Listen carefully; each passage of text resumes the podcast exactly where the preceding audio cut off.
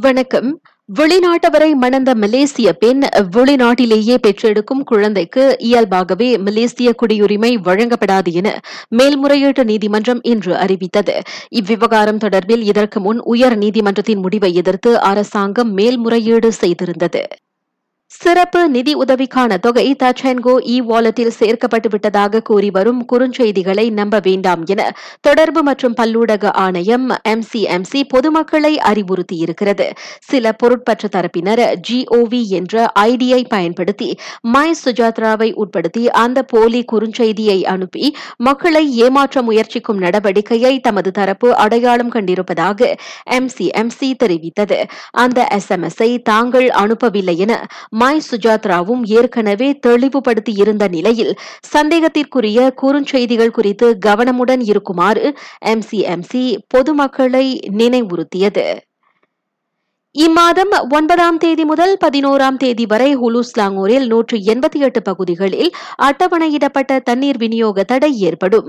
சுங்காய் ராஸ்த நீர் சுத்திகரிப்பு ஆலையில் பராமரிப்பு பணிகள் மேற்கொள்ளப்படவிருப்பதே அதற்கு காரணம் என அயர்ஸ்லாங்கூர் தெரிவித்தது. நேற்று ஆறாயிரத்து தொள்ளாயிரத்து இருபத்தி ஏழு பேர் கோவிட் பத்தொன்பதுக்கான இரண்டாவது ஊக்க தடுப்பூசி போட்டுக் கொண்டனர். இதையடுத்து அக்கூடுதல் தடுப்பூசி போட்டுக் கொண்டவர்களின் எண்ணிக்கை மூன்று லட்சத்து எழுபத்து நான்காயிரத்திற்கும் மேல் அதிகரித்திருக்கிறது. ஜலன் கோத்தத்திங்கி க்ளூவாங் சாலையில் நேற்றிரவு யானை ஒன்றை மோதி பதினேழு வயது மோட்டார் சைக்கிளோட்டி ஒருவர் படுகாயமடைந்துள்ளார். தலையில் இரத்த கசிவினால் பாதிக்கப்பட்டிருக்கும் அவருக்கு மருத்துவமனையில் தொடர்ந்து சிகிச்சை அளிக்கப்பட்டு வருகிறது. குரங்கம்மை பரவலை முடிவுக்கு கொண்டு வர அனைத்து முயற்சிகளும் மேற்கொள்ளப்படும் என அமெரிக்கா அறிவித்துள்ளது.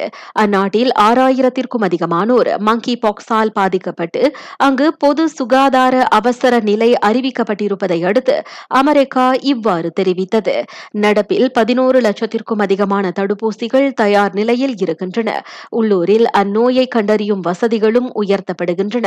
அதாவது வாரத்திற்கு எண்பதாயிரம் பரிசோதனைகள் மேற்கொள்ளப்படும் என அமெரிக்கா அறிவித்துள்ளது. மற்றொரு நிலவரத்தில் வெள்ளை மாளிகை அருகே நிகழ்ந்த சம்பவம் ஒன்றில் மின்னல் தாக்கி காயமடைந்த நால்வரின் உடல்நிலை மோசமாக இருப்பதாக தகவல் கூறுகிறது.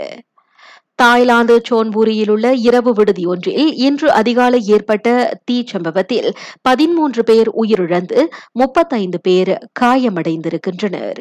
நான் சௌரியம்மாள் ராயப்பன். வணக்கம்.